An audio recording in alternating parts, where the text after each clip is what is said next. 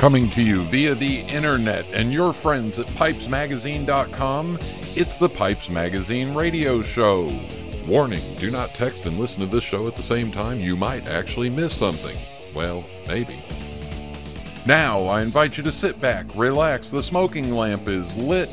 Here's your host, Brian Levine. Welcome, welcome, welcome to the Pipes Magazine radio show. Yes, the sometimes irreverent, sometimes educational, and always entertaining, always entertaining weekly pipe smoking broadcast. I am your host, Brian Levine, wishing a great big welcome to Señoras y Señoritas de la Pipa from all around the world. Yes, I'm back from the Dominican Republic, back in the saddle again for uh, for a quick uh, quick night here. Anyway, I'll tell you more about that in just a minute. But tonight in Pipe Parts, hey, I'm going to touch on uh, a little bit of tobacco history. Uh, found a little inf- information while I was gone. We'll hit on that. That'll be Pipe Parts. Uh, my guest tonight is all pre recorded Ian Walker of Northern Briars, uh, pipe maker from Northern England. Sat down with him a couple of weeks ago and recorded this one and uh, mailbag music, JDRF auction updates. Uh, what else have we got going on? No, a whole bunch more. But anyway, I'm back from the Dominican Republic. Had a uh, had a really good time. Primarily a uh, cigar trade association meeting, so we'll talk about that in the mailbag. Uh, in the meantime, uh, tomorrow morning, well, technically very late tonight yeah, about uh, six hours after we uh, shut off this show, yeah, I'm getting up out of bed and uh, heading off to the high school. I am heading to Walt Disney World with uh, my daughter's marching band. So, me, uh, five adults, four teachers who are pretty much like the kids' ages, uh, but uh, four teachers and about 100 band kids are all going to Walt Disney World. We have to be at the school tomorrow morning at 4:15 a.m. to start loading the buses and heading down there. Uh, it'll be a lot of fun. Um, you know, anytime I can get to Disney World, hey, it's a good time for me. So I am definitely looking forward to that. Hey, let's go ahead and update the uh, JDRF auctions that are currently on the block right now. On eBay, donated by the one and only Kevin Godby, is a uh, Kirsten, a black matte metal Kirsten with a block Meerschaum bowl. If I recall right, the uh, the Meerschaum Kirstens are super rare. They did a real limited production of those. Also, a uh, Nording Giant a rare stamped giant freehand Nording is up, and a Charatan Knightsbridge, all donated by Kevin Godby, as well as a couple of tins of Mac Baren tobacco uh, signed by Per Jensen. Those are on uh, Steve Fallon's pipestud.com website, so check those out. Remember, 100% of the proceeds go directly to the uh, JDRF and to find a cure for type 1 diabetes. We'll have more information on uh, on that in the mailbag coming up later on. So stick with us. All right, everybody, let's get the show going. So sit back, relax, fire up a bowl. Thank you to the Sutliff Tobacco Company, and here we go. This is Internet Radio. If you're looking for quality, if you're looking for variety, and if you're looking for someone with reputation for nothing but the best, you're looking for cupofjoes.com. CupOfJoes.com has hundreds of pipes to choose from and thousands of different pipe tobaccos. CupOfJoes.com is also your one stop shop for Peterson pipes, their exclusive line of Peterson Kelly pipes. Check out their remodeled website at cupofjoes.com and be sure to like them on Facebook, cupofjoes.com. Quality products at extraordinary prices. Italians have always been known for their aesthetic passion. It's their birthright, their legacy. And just like Savinelli, it continues to grow and evolve. It is ever changing. Milan, 1876. Achille Savinelli set out to change the way the world viewed smoking pipes, opening one of the world's first specialist tobacco shops. From one small storefront to a factory that delivered handmade pipes all over the world, the legacy he forged became one filled with success and prestige. Achilles' dream is carried on today by his family, who continues the Savinelli legacy. Each year, Savinelli debuts a series of new, forward thinking designs comprised of quality crafted pipes shaped from some of the best briar in the world. Behind every beautiful object, there's a story. Start your own chapter. Visit your local tobacconist or premium online dealer today. Okay, who follows me on Facebook? Uh, if you follow me on Facebook, you will have seen that last Monday I spent the afternoon, uh, spent lunch and then the afternoon with Bill Paley, who has recreated a uh, family cigar brand called La Palina.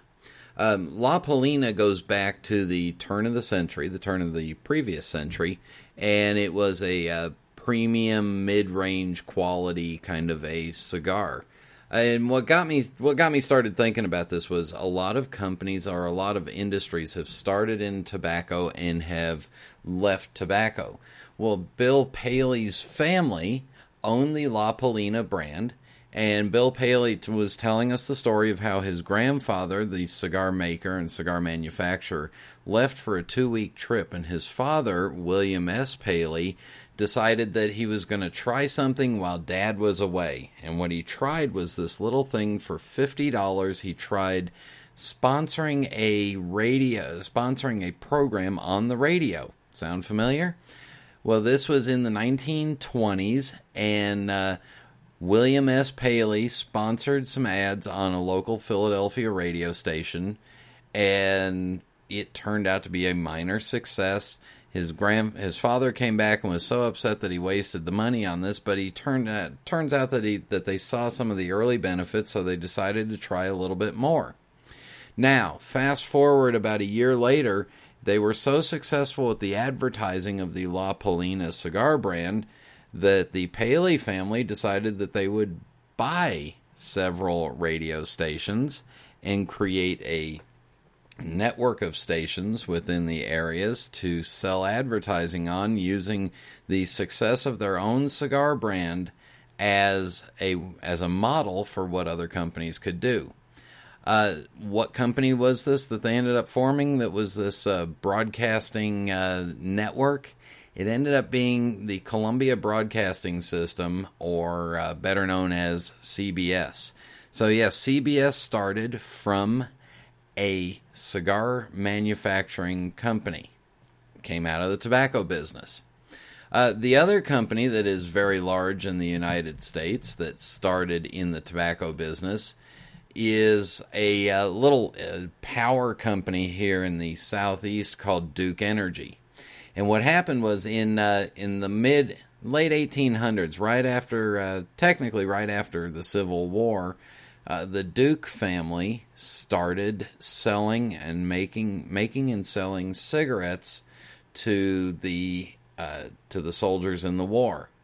In about uh, 1890 is technically when uh, J.B. Duke, James Buchanan Duke, really mechanized the entire cigarette industry. Uh, the company that they owned was a little known company called American Tobacco Company. By the 1900s, the early 1900s, it became the giant in uh, in the cigar or in the cigarette world, and was uh, broken up under the Sherman Antitrust Act that was really targeted towards uh, monopolies like the American Tobacco Company. Uh, and Standard Oil Company was the other big one. American Tobacco ended up splitting up into uh, R.J. Reynolds, uh, Liggett Myers, Lorillard, and uh, kept a small portion for the American Tobacco Company. The uh, the offshoot in the startup of the historical business was that the Duke family, in order to power their new manufacturing facilities for cigarettes, decided that they were going to build these little hydroelectric plants on the river right near the town and going right through the middle middle of uh, Winston Salem and Durham. And they generated enough electricity off of their own hydroelectric plants that they decided they would um, sell off some of their own energy and supply other companies with electricity that was the beginning of the Duke Power Company, which is the second or third largest uh, utility in the United States. Uh, real quickly, the other thing that started, technically not a company, but a uh, a tradition here in the United States and then across other parts of the world, uh, sports cards, trading cards. Trading cards were originally used as as a way to advertise or promote a product or kind of give a extra gift with purchase by one cigarette company in particular. And they also found that it helped them uh, so it helped the, the cigarettes hold better in the cigarette pack. Uh, the, the company that started it was the allen and ginter tobacco company which ended up becoming part of american tobacco but the first baseball card or baseball player on a card was in 1888. It came in a pack of cigarettes.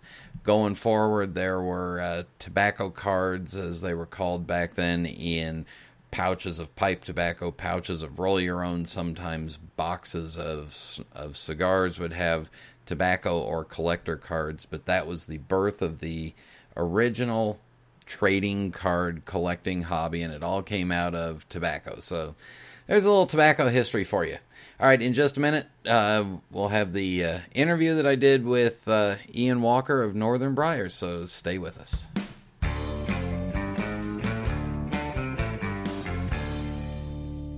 Craftsmanship, history, tradition these are the hallmarks of all quality products, from the finest wines bottled in France to the most highly engineered automobiles manufactured in Germany.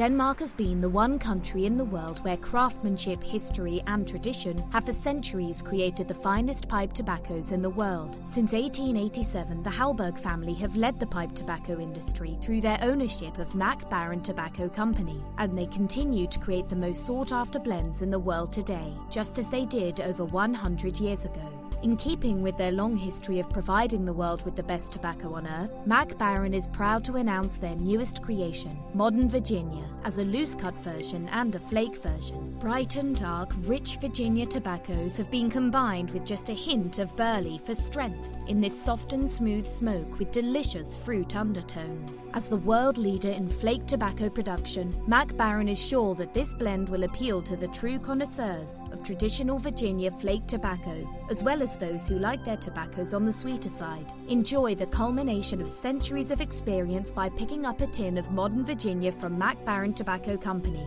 available at fine tobacconists everywhere.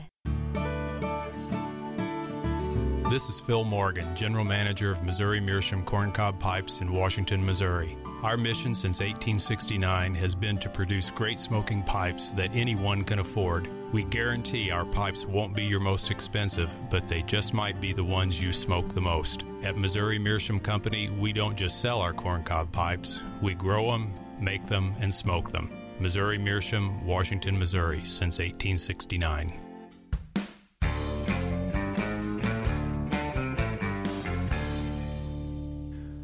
Welcome back to the Pipes Magazine radio show, and joining me on the telephone from uh, jolly old England is uh, the pipe maker behind Northern Briars, Ian Walker. Ian's family's been in the business for years and years, and we'll get into all that. But Ian, welcome to the Pipes Magazine radio show. Hello, good afternoon. Now, where where exactly in Northern England are you? We are in uh, Middlewich, which is uh, a town. If you take a V from Manchester and Liverpool, uh, the bottom of the V would be uh, Middlewich, about 26 miles from each city, just north of Crewe, where they make the Bentley motor cars. Ooh, and and do you happen to own a Bentley or two? No, not still working at it. Oh, okay. now, tell us your your family history goes way back into pipe making. When did when did your family get started with pipes? My grandfather started uh, at Duncan Briars in 1922, um, the, and uh, by 1926 he became the uh, foreman for the workshop, uh, designing many of the shapes that Duncan's had. And uh, doing uh, a lot of the silver work there. What were uh, besides the Duncan pipe? Did they make other brands of pipes there? Don't that I know of, no. And was and was that up near up near you in the north? That was in Manchester. Yes. So, so it was a uh, another another factory of pipe making in England that we hardly hear much of anymore. Well, they finished in uh, 1999. And when did you Oh, get when did you get started working on pipes and making pipes? Well, in 1958, my grandfather and my father started Northern Briars as a mainly as a pipe repair service, and uh, I were I, I left school in 1972 to work with my father and my grandfather, of which um, my grandfather finished in 78, retired, and I worked with my father till 1983 when he bought a tobacconist shop. And I've been working on my own with Northern Briars since 1983 to the present day.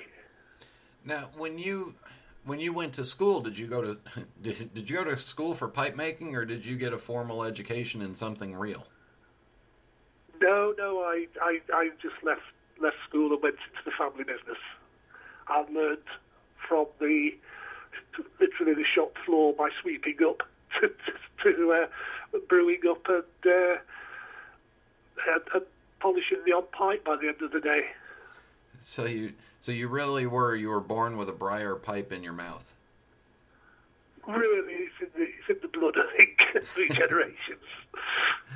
Now, when you were when you were training, you said you started off sweeping the floor. Did your did your father and grandfather really did they teach you one step at a time and and allow you to do more and more as you got better and better? Well, with pipe making, you learn backwards. So the, the, the trick is the, polishing at the end, and you learn backwards to, to the actual bowl turning over, say, five years. So that was a that was a real classic apprenticeship where you you learned one process and then you learned another one and then you learned another one to the point where you can make a pipe from start to finish. Yes, but rever- in reverse. And, and not to seem a little rude, but I am American, so it'll automatically sound rude to you. Um wasn't uh, in the pipe factories in the 50s and 60s, wasn't it mainly women that did the final staining and finish of the pipes? That's correct. That's correct. Um, I I went to see Duncan's, and there was quite a lot of girls doing the finishing, and many uh, polishing polishing lathes. But uh, when when you work in the family business, you start from the back to the front, and polishing is where you start. and there was no sister in the family to learn the uh, the polishing, so you got to learn everything. That's it. Yeah. Uh, how many different steps uh, are there in just the in the sanding and finishing of a final pipe? How long is that Uh, process? One, two, three, four, four sanding discs of different grits. Uh, pumice, which is a powder on a felt wheel. It's five, six, seven, eight, nine. Nine. O- only nine steps to get a smooth pipe done. Yeah, yeah, yeah. And And if you count a rustication, rusticated it. And there's, there's different polishes and waxes that go on. There's different stages. and as you're as you're sanding and getting that final polish on, is that is that sometimes where a where a problem will pop up and then you have to rusticate or sandblast the pipe? That's that's common with most pipe, with, with all pipe makers, I would say. I don't I don't fill pipes. They can be rusticated. And so so you could be working on a pipe for hours and hours and then finally get to the point where you've got the final sanding ready and oops out pops a little hole Well, you tend to see them in the turn before you actually grade them before polishing. It's two two lathes in my workshop on the, on the canal boat, and uh, one's a turning lathe which turn the bowls and the mouthpieces on, and the next lathe is the, ex- the sanding and the polishing. Everything's interchangeable on the on the lathe. So you, you do see these things when you know when you're working on the wood. The only downside to that is is that you you may work on a piece briar very rarely work on a piece of briar, and when you stain it, there's a crack appears which you can't see until the stain's run in it and left a positive line. That then goes into the uh, fire. Well, well, fire pile, wood pile for the winter. it's Yeah. very rare. So now you mentioned it that your workshop is actually not on solid land. It's on it's on a canal boat, and that's where you you live on the boat as well. Correct, yes. Uh, 70 foot long canal boat, which at this moment in time, as you get me, is sat on railway sleepers, uh, blocks of wood, because it's been blacked. Uh, maintenance, outside maintenance last week, it's ready to go back in the water on Wednesday. So, yes, so we're, we're not rocking at the moment. so, so I'm picturing you on a uh, on a sanding wheel, and then a, uh, a little swell of water comes along, and the boat moves. it all moves in the same momentum. Everything goes together. Uh, why did why did you move to a? I, I assume you moved to the boat voluntarily. Yes, we did. We had uh, what you call a weekend boat, 43 foot in length, and uh, we liked it so much we thought well, we didn't want to go home at the week after the weekend, so we bought a 70 foot boat purpose built with the workshop on the front. and you've got a, a, a bedroom and kitchen and a and other you know Yeah, it's a fully functional is put in the home as well as a workshop that's correct. Uh, do you have any guest rooms on the uh, on the boat Unfortunately, no, but we have uh, a, a, a bed settee which uh, opens out into a bed. so so if I that uh, pass. if I were to come and stay there uh, I could hide out on the boat with you Of course you could, yes. Do you ever move the uh, do you move the boat and change towns when you feel like leaving Very, very occasionally, once a year, once or twice a year, we'll, we'll cruise up the canal for a bit of a break at weekend. Uh, but so much work on at the moment, it's uh, it's beyond us. So time is everything. It, was it a uh, was it a bit of a problem to get enough electricity out to the boat in order to power all the all the equipment? Uh, the boat's self-sufficient to have a six kilowatt uh, diesel powered generator. Built in the boat. So you just get a you get a delivery of diesel and crank it up and go Yep. and so, That's it. so your wife could be sailing the boat down the canal while you're in the uh, in the workshop working That away. work. no way. So turning ourselves back to uh, the Northern Briars brand and, and your pipes, is it fair to say that you're more of a uh, more traditional uh, classic shapes than uh, than the exotic freehands? Oh, absolutely. Um, my good friend and yours, Bill, Billy Taylor, Bill Taylor, he, uh, he said, you're an English pipe maker. Make English pipes. so, uh, um, why not? Uh, when you Uh, when you started making pipes, was there a shape that was particularly difficult for you to to master? Um, it's one or two shapes that if I get an order for sort of 24 dozen, uh, tw- 24 pieces, two dozen pipes, uh, there's sort of like Oom Pauls and banker shapes. Um, those tend to get left till last. uh, you know, things that, that's, yes, they were a little bit more difficult to make than billiards and Zulus and Rhodesians. Rhodesians used to be, but uh, seems what seems to grow on me now. Uh, So you, so you figured out some shapes, and then there's still some that give you problems. Not problems. It's just that uh, I don't rush to make them first. if, if I'm making a batch. Now you're you're sourcing all your briar from uh, from the standard Italian sources and all your stem work. Are are you using uh, ebonite or uh, some acrylic? I I have uh, all my mouthpieces are hand cut, and I have uh, the ebonite and acrylic in rods to make the mouthpieces. Uh, Cumberland and this new green and black Cumberland, which is still on the market a few years now, is also getting very popular. Um, the briar, yes, I do source it off uh, Romeo Briars in uh, Italy. Now, you know, our friend Bill Taylor would not be happy with you referring to that as Cumberland. It would be Brindle. Well, right. Cumberland stroke Brindle. But yeah. I, I think he, he lost that battle with the public, so. Do your your pipes tend to be uh, in the in the group four and group five size, or a little a little larger than what we used to see out of some of the British factories? Uh, was that by design or by request from the customers?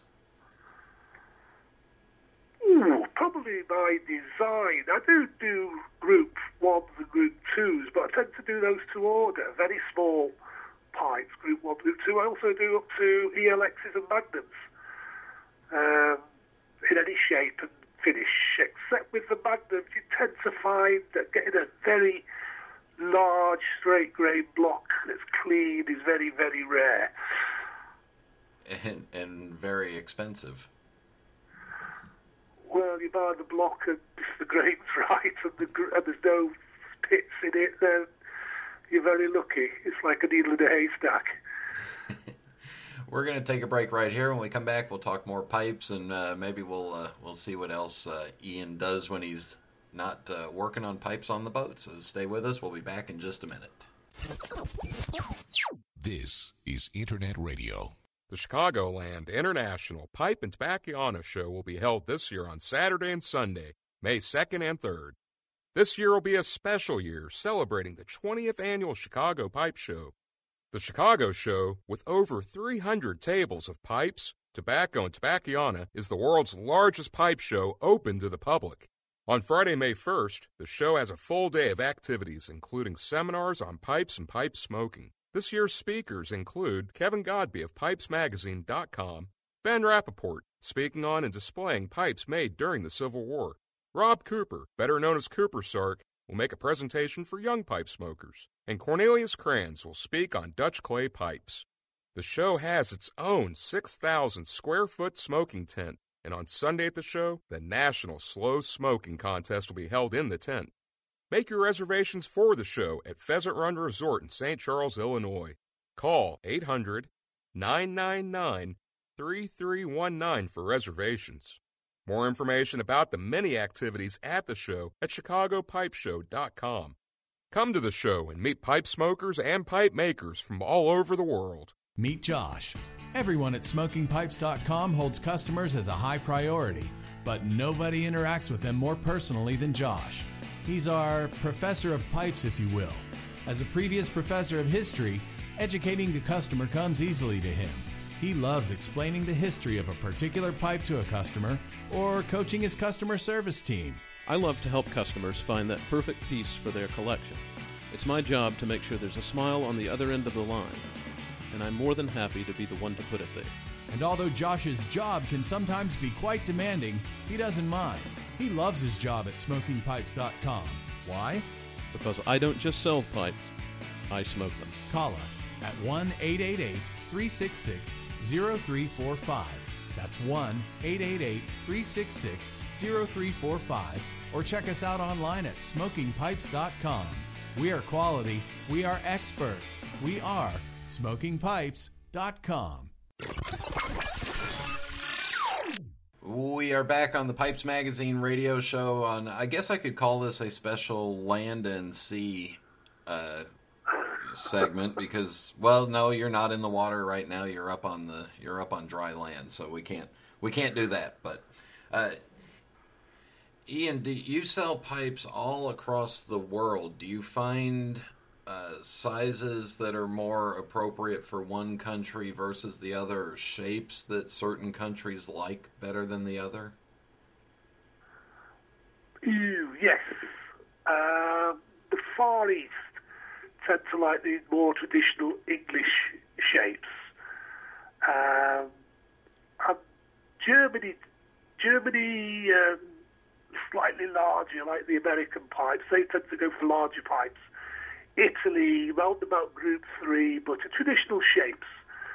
Um, um, with America, it's yeah, Group Four, Group Five. But as I say, we could always make them. We could always make them smaller.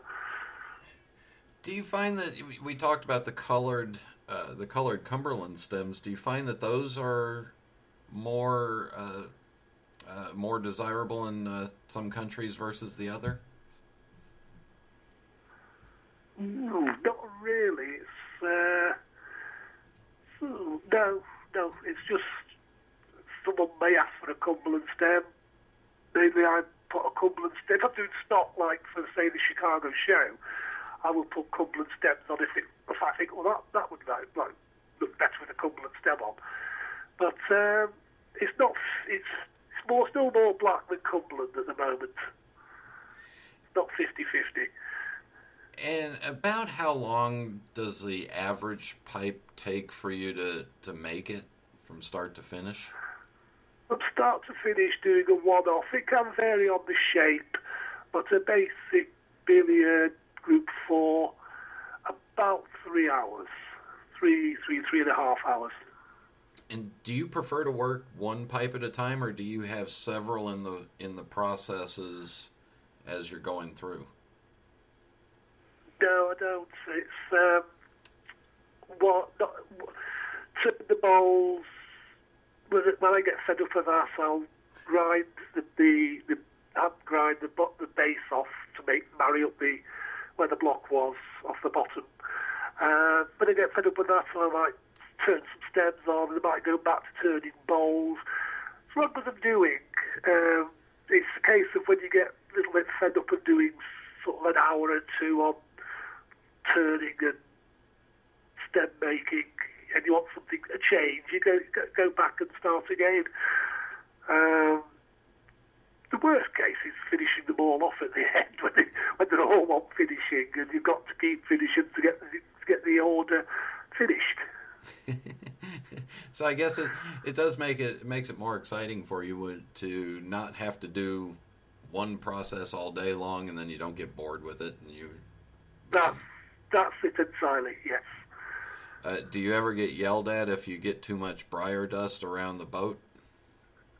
No, no, no. I have an extractor fan. goes straight outside. Wait, that's not briar dust going into the canal, is it? it depends which way we go around. Wait, about how many how many pipes are you making each year now? Um, last year I made about 500 pieces, which was slightly down on the year before at 550. And that's just you and your uh, and your lovely boss. I mean, um, your your lovely wife uh, working on them all by yourself. I was working them all by myself. The only thing Katrina does is the office work. Keeps all the paperwork in trim. Well, and she's got a full time job just keeping you in order. That's correct. all right, so I have to ask of all the of all the Englishmen, uh, is uh, football your sport? Uh, yes, yes. I uh, at weekends I'm working. I work weekends and I listen to the football on the radio, and uh, it passes the time. Uh, do you have a favorite club? No, we're just a, just like the commentary of football. I don't don't do rugby. I like cricket as well in the summer. That's nice. Uh, how do I've seen a couple of cricket matches. I would imagine cricket on radio is not very exciting to listen to. Again, it goes on for five days and passes the time. Uh, and then, is is it? Uh, do you prefer a cup of tea or coffee? Oh, both. I think coffee in the morning and tea tea in the afternoon. Typical English. Uh, tea with milk or without? With both with and one sugar. Well, you are you are a properly raised Englishman, aren't you? I like to do my best.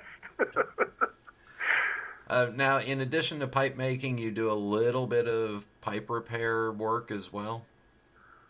Yes, I do. Yes, uh, it's the pipe repairs have dropped off over the years, and uh, it's good in a way because, as I said, the pipe making has take has, has, has risen, so uh, taken off, if you like. So uh, it's what's compensating the other, but uh, it is nice now and again to just say, "Oh, we're going to have a day of pipe repairs today." Uh, I would imagine also, uh, you know, by making 500 plus pipes a year, there's not much time left for pipe repair either. That's exactly it. Yeah. Uh, since nobody's listening, what is the worst damaged pipe you've seen that's been brought into you for repair? Oh, well, what a few weeks ago, it's actually early this year, uh, a carved head, and all it was was a carved head in a case. And missing was a shank which must have been about two inches long and a mouthpiece four inches long. So I had to briar splice this shank to the meerschaum, then make this two inch long silver band to cover it so it so it wasn't like meerschaum and briar, it was like meerschaum and silver, and then fit this ambery mouthpiece all to fit the case. It was quite a job, but uh, it looked good when it looked good when it was finished compared with when it came in. I should have, I should have taken the photograph prior, uh, pre and post repair. And that that was a that was a briar carved head. No, a meerschaum carved Meerschaum, head, Okay, yeah. but with a briar briar section, and then a silver band covered the briar section. Do you all, have all made with the bed to fit the case? And do you do your own silver work? I do, yes.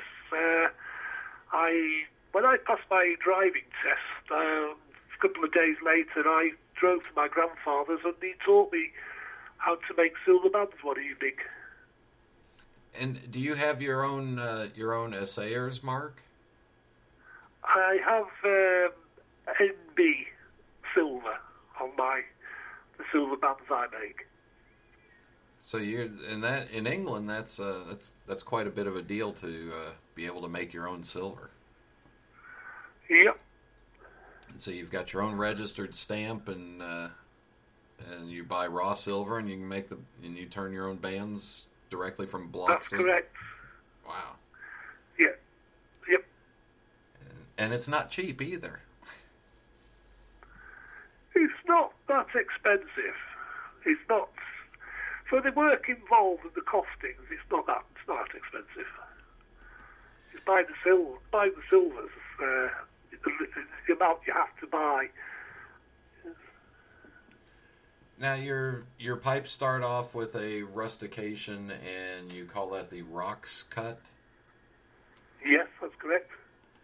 and they're just it's it's the same quality briar, it's the same quality stem work. It's just the the shape did, uh, the piece of wood didn't work out for a smooth, Exactly.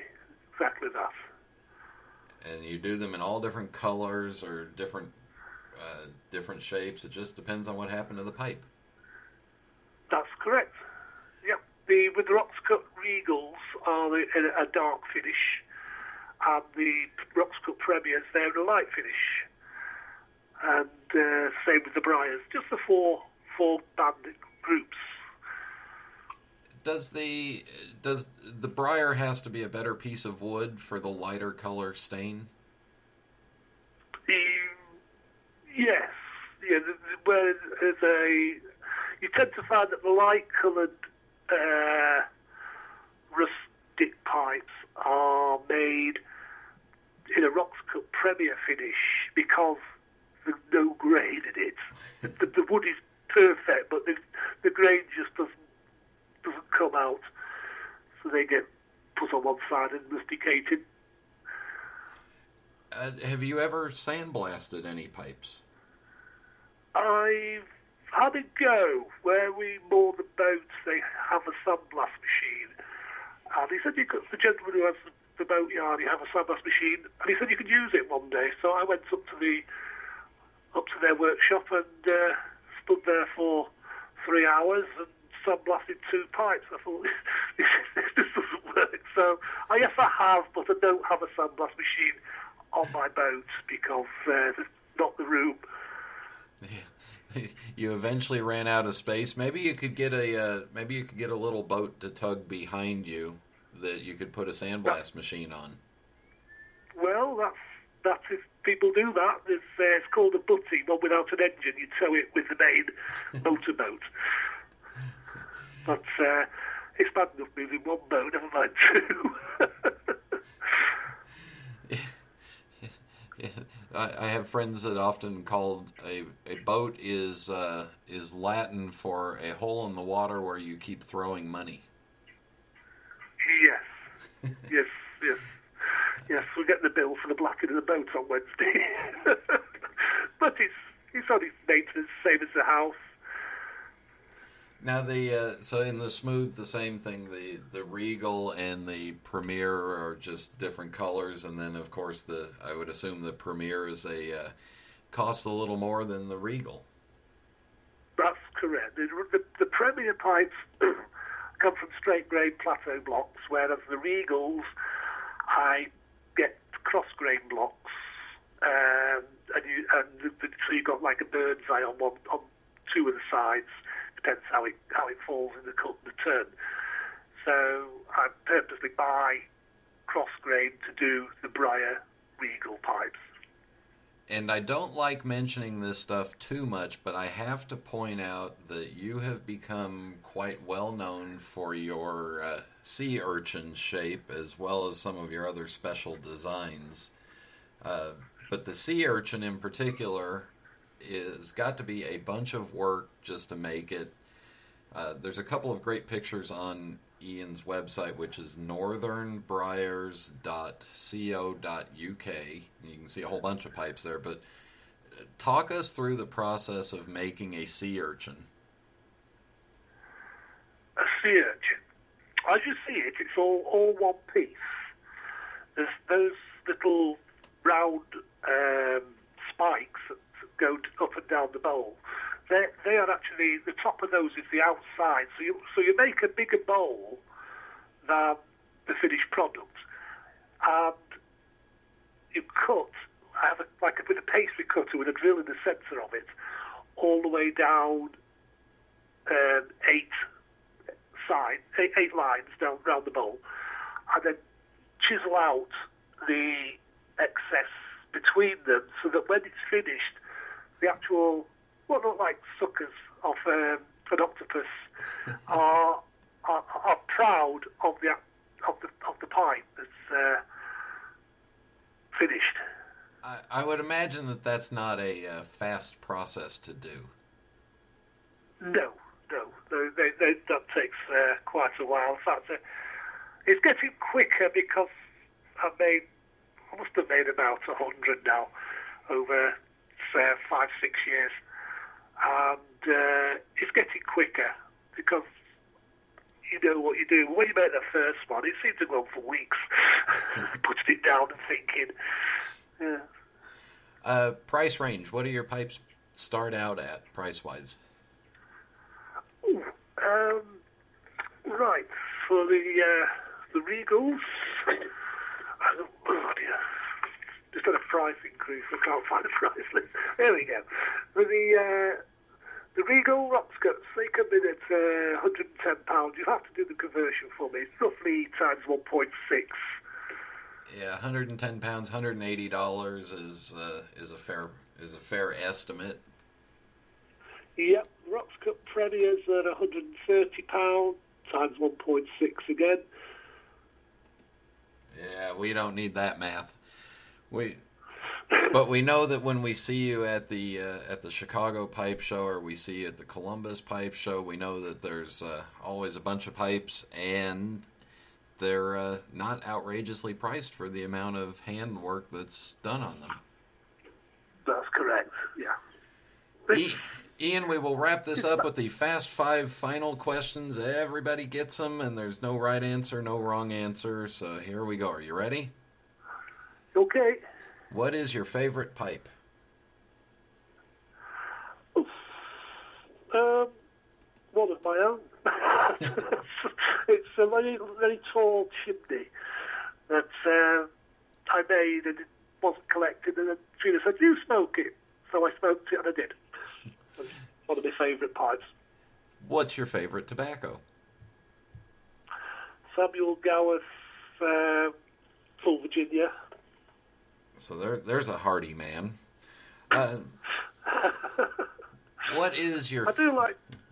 I'm sorry. I do like Dunhill Light Flake as I do like Dunhill Light Flake as well. and you have to, and you have to smoke the hometown favorite. So, Yes, of course. uh, what is your favorite drink? Oh, beer as opposed to wine. Good English beer. Uh, is there a is there a brand in particular of English beer that you like more than?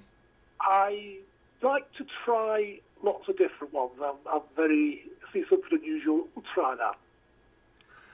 Now, When yeah, it different, different English beers.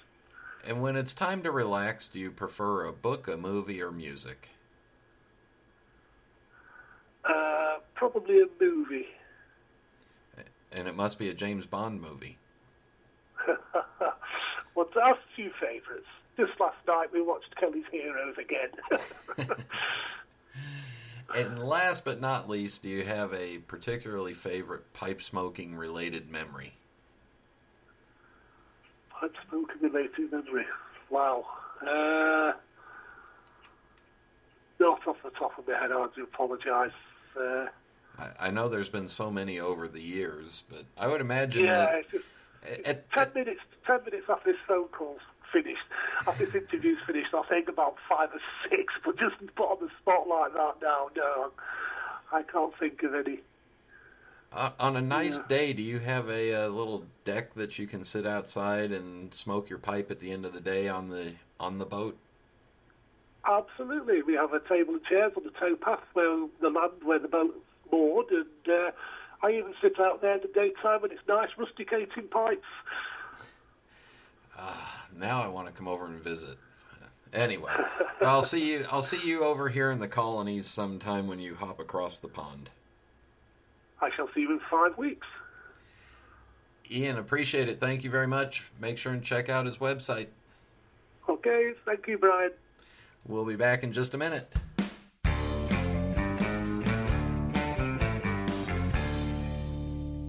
The year was 1849. Zachary Taylor was sworn in as the 12th President of the United States. The U.S. flag remained fixed at 30 stars. Edgar Allan Poe was found dead in Baltimore.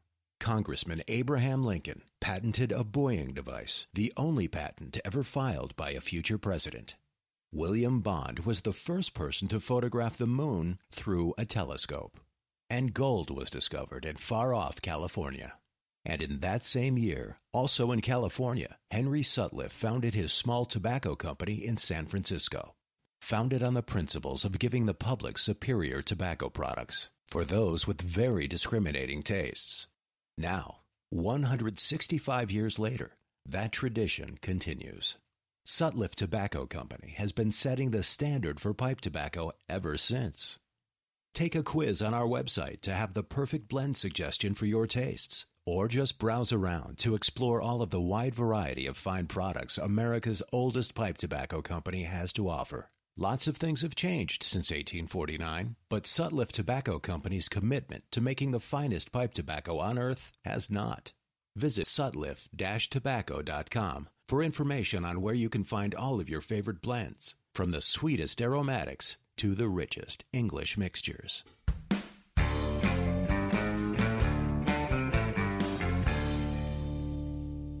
Welcome back. Uh, Ian's website is www.northernbriars.co.uk. Make sure and check out northernbriars.co.uk for some great pipes. All right, uh, for music tonight. Hey, last Friday got a chance to see Dom Flemons perform in person. Yeah, he was doing a show about an hour from here, so we all hopped in the car and went over to go see him perform, and uh, it was a lot of fun. It was an up close and intimate and personal little performance that he did. And this song that we're going to do is called Why Don't You Do Right? It is uh, from the 2010 album that he did with the Carolina Chocolate Drops that also won him the uh, Grammy Award, which we got to see because they had it on display there. So listen to this. Hope you enjoy it.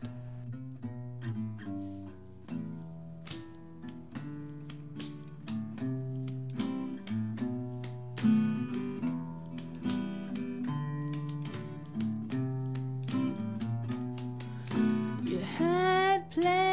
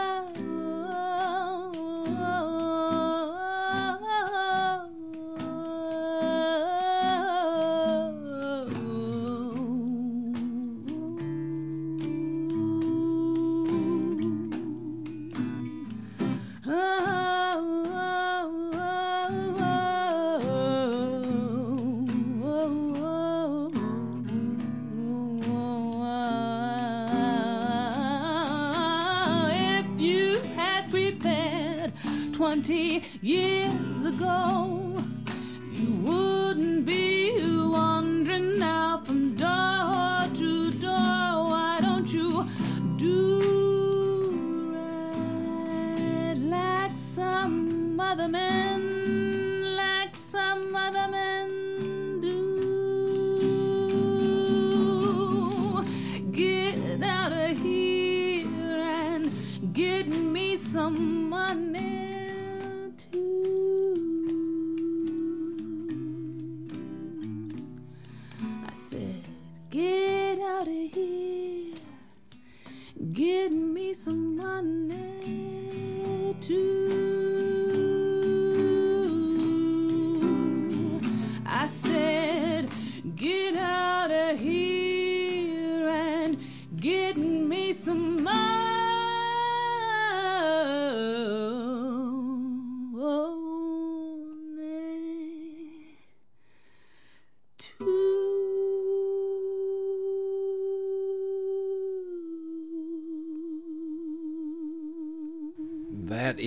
uh, Dom Flemons back with the Carolina Chocolate Drops. The album's from 2010 when they won the Best Folk Grammy Award.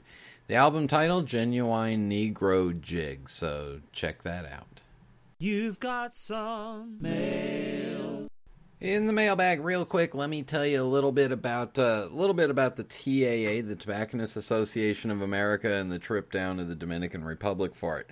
Um, again, it's a group of about 75 to 80 of the most, uh, uh, uh, the premier cigar shops in the United States, some of them pipe and cigar shops, and about 30 to 35 different manufacturers. So we were all at the Casa de Campo Resort in uh, La Romana, and uh, it's a nice older resort based around a uh, couple of golf courses. Not a golfer, so as I called it, that was that park stuff that I had to drive by to get to the beach.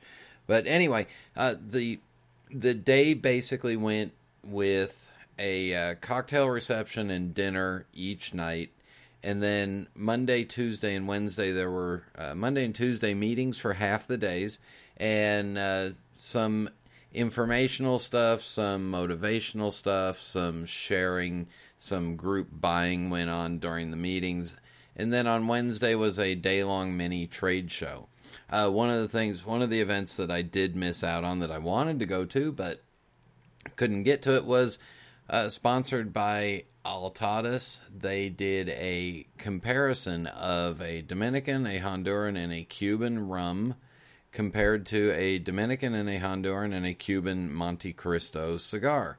Would have loved to have done that, but uh, couldn't. Anyway, it was nice to be able to spend some time and catch up with some retailers that I hadn't seen in a while, talk to some of the other manufacturers in the cigar side. You know what I did determine was there was maybe one or two cigars that were really uh, to my tasting. The rest of the cigars all kind of taste the same, and I really wanted my pipe most of the time. However, at some of the dinners, because it was put on by a cigar company, I felt like I should at least smoke their cigars, especially since they were free. Um, anyway, we uh, I did get a chance to hit the beach for a couple hours on Monday and Tuesday. So that was it for my free time. Was maybe uh, two hours twice on the beach down there. Other than that, tied up doing uh, doing stuff with everybody else. Uh, dinners, all very scenic places all around uh, all around the Casa de Campo resort. All right, in the traditional mailbag, John Seiler writes, "Hello, Brian, out of the country." I hope you are having a good time. I like to smoke nightly in my den library ham radio station. Uh, John, if I remember right, that's also your uh, your uh, music studio. Uh, I also enjoy smoking at monthly meetings of the two pipe clubs that I attend. Uh, Arno is a pipe person that I do not know. It is nice to hear from pipe people from other countries. Yeah, wow, German made Dunhill pipe tobacco. Uh, I smoked the Manil Semois tobacco and was not impressed, but then I like Virginia's. Nice interview. BB uh, King's music is always good with a pipe. I'm glad to see that the JDRF fundraising is doing so well by all the good pipe people. Great show, safe travels, have fun. Yeah, we'll see how the travels go tomorrow, too. Uh, let's see, Casey Ghost, who uh, actually was the one who pointed me towards Arno, said, I'm fortunate to I'm fortunate enough to have a smoking room in the house. So whether it is a cigar or a pipe, I have a place to do it. And it is a 24/7 operation. I love a smoke at our local tobacconist, Cigar and Tobacco, Overland Park, Kansas. Uh, two other places I really enjoy are the smoking tents at the KC Pipe Show and the Chicago Pipe Show. Uh, he goes on to write, I think the world of Arno and what he brings to the pipe community. The KC Pipe Club has published a number of his blog entries, which you can find at uh, DutchPipesmoker.wordpress.com. Unfortunately, this section of Pipes Magazine does not let you insert pictures. I'll put it in the regular form, but it is also but it is a photo of Arno at the American Cemetery in uh, Colleville-sur-Mer in France, I believe. Uh, the photo tells you all you need to know about the man. My props to you, Brian, for the respectful manner in which you conducted the interview. Your professionalism and respect to Arno was greatly appreciated. I made a very nice purchase in the JDRF pipe stud auction room. A nice 20 year old tin of Christmas cheer, which will be made available for the uh, for smoking at the KC Pipe Show Vintage Tobacco Table. Good number by uh, BB King. Yeah, Dan, I want to thank you for uh, pointing me towards Arno. Arno's a uh, truly wonderful guy and a uh, and really a class act. Um, talking about class acts, let me talk about the actual mail instead of the virtual mail that we were just chatting about there. Well, I lied. We're going to go back to a couple other things because uh, Ian Walker did email me, and he was right. Shortly after the interview, he did have a uh, favorite uh, favorite smoking experience, and uh, here's what he wrote to me. Uh, enjoyed the interview. When you asked about a pipe experience in the quick fire round, I told you I'd have one soon as the interview was over. And here it is. Two years ago, we were on holiday, that's vacation for Americans, uh, in the Greek island of Kefalonia. Having not seen another pipe smoker all week, on the last day at a beachside taverna, there was this small, elderly local Greek lady a couple of tables down from us going through her handbag and pulls out a pouch and smooth batted tin, lays them on the table like place settings. Out of the tin comes a pipe tool, some folded pipe cleaners, and a lighter, and out on the pouch and out of the pouch is a Group 2 Dunhill Sandblast billiard, of which this little old lady commences to fill and smoke. I did try to communicate, but you think I speak funny. anyway, must have been all Greek to him. Uh, so there's a uh, there's a great moment. Uh, one other real uh, real thing in the mail from overseas from uh, Cleanthus Groman. He writes, "Let me express my admiration and eternal gratitude once more to the service you're providing with your weekly podcast. Uh, as for personal trivia, I was pleasantly surprised to learn during your recent interview with Ethan, with Ethan Brandt that I am not at all the only pipe smoker with a role-playing history. After D&D at age 12, I quickly graduated from Middle-earth role-playing games to Rolemaster and Space Master, and then was part of the thriving community pushing Shadowrun in Germany in the early 90s. Ah, the good old times gone so long. Uh, then he goes on to suggest that a potential guest that I am definitely going to uh, uh, going to look into. So, thank you very much. Uh, his screen name is uh, K A K I S, a uh, short name for my rare first name coming from Cleanthacus. Little Cleanthus. okay, cool. One of these days, I hope when I get over there, I get to get to hang out with some of these folks. All right, in the uh, in the real virtual mail. Oh, never mind. One more thing. See how out of it I am. This getting up, this having to get up early tomorrow morning is really killing me. Uh, Jeff from New Jersey, you know who you are. Please, please email me a uh, mailing address for you.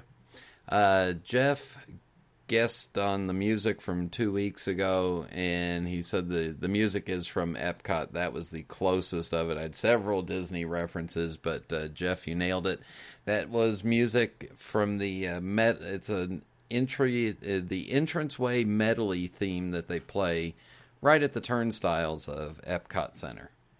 All right, now finally on to the actual virtual real mail, not virtual but real.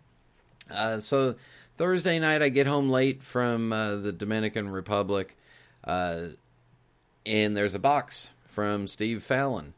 And inside the box is a note. And here's what the note says uh, Brian, the gentleman who bought this pipe, Jason Blamiris, I hope I didn't terrorize your name.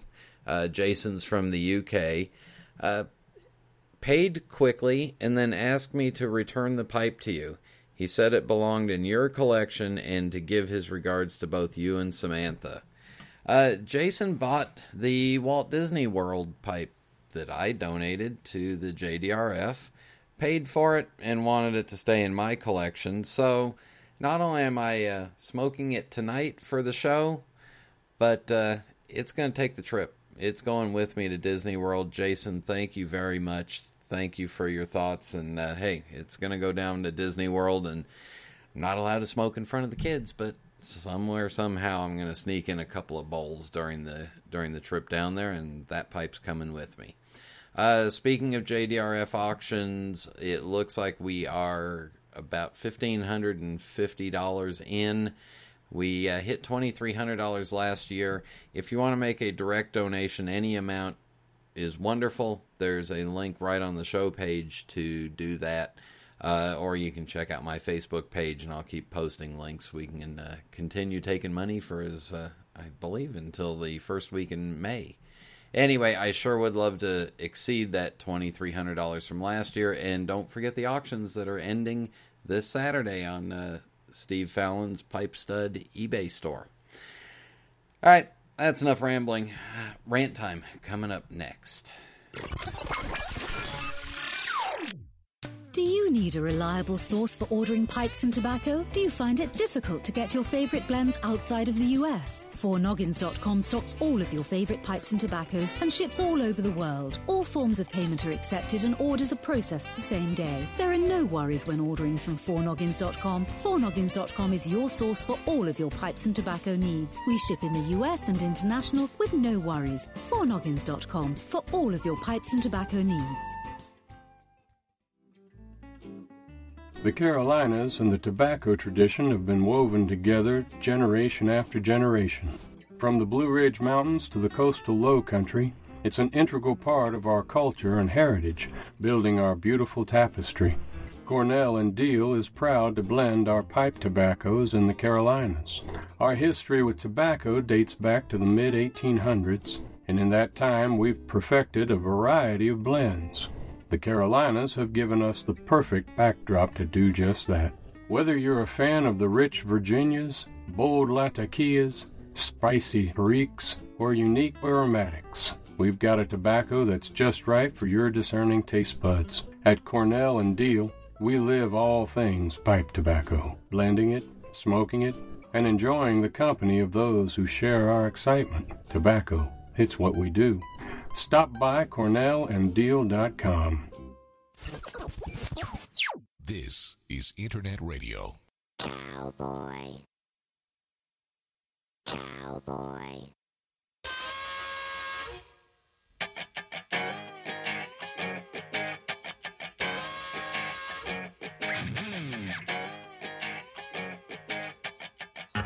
You know what question I get often that bothers me a lot?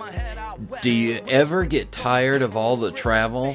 Well, yes, I get tired of all the travel. Why would you ask me that? Do I get tired of all the travel? Yeah, because I'm going to garden spots all over the place, you know, and I'm doing all these weekend trips. Do I ever get tired of the travel? Yes, I get tired of the travel. Do I uh, do I need to eat? Does my family want food? Yes, they do. So I do the travel. I'm regularly asked by people that don't travel a lot, do you ever get tired of the travel? No, I get tired of the questions about travel.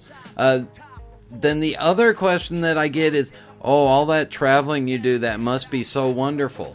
Well, no, it's not all wonderful. A lot of it is just pretty much an airplane to a hotel, to a meeting, or to visiting some stores and working with a sales rep or visiting with an account and then back to a hotel and then back to an airplane.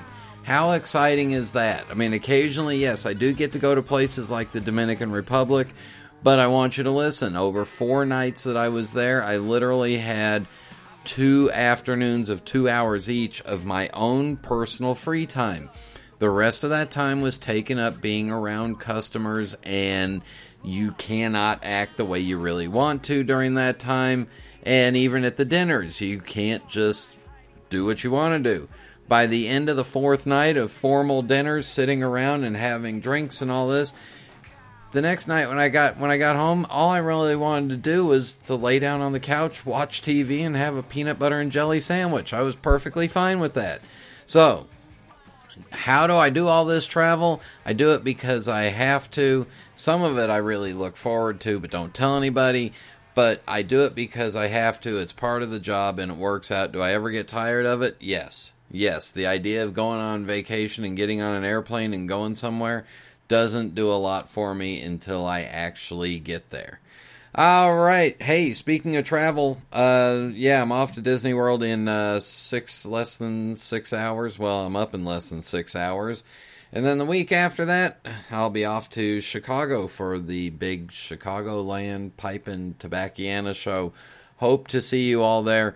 Remember, check out the JDRF auctions that are going on on eBay on the Pipe Studs eBay store and on his own website.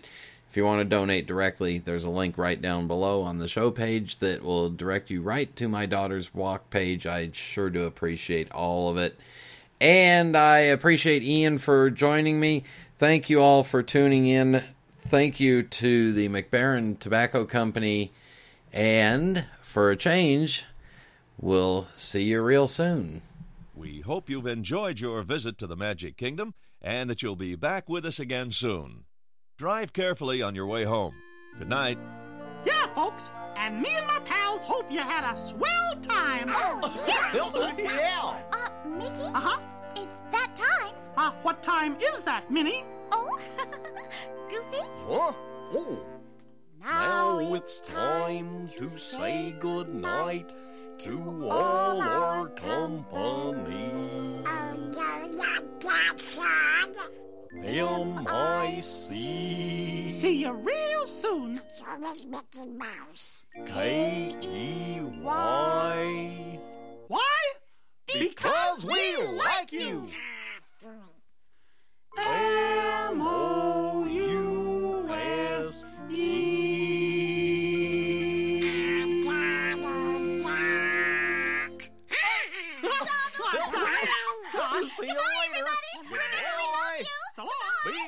getting home.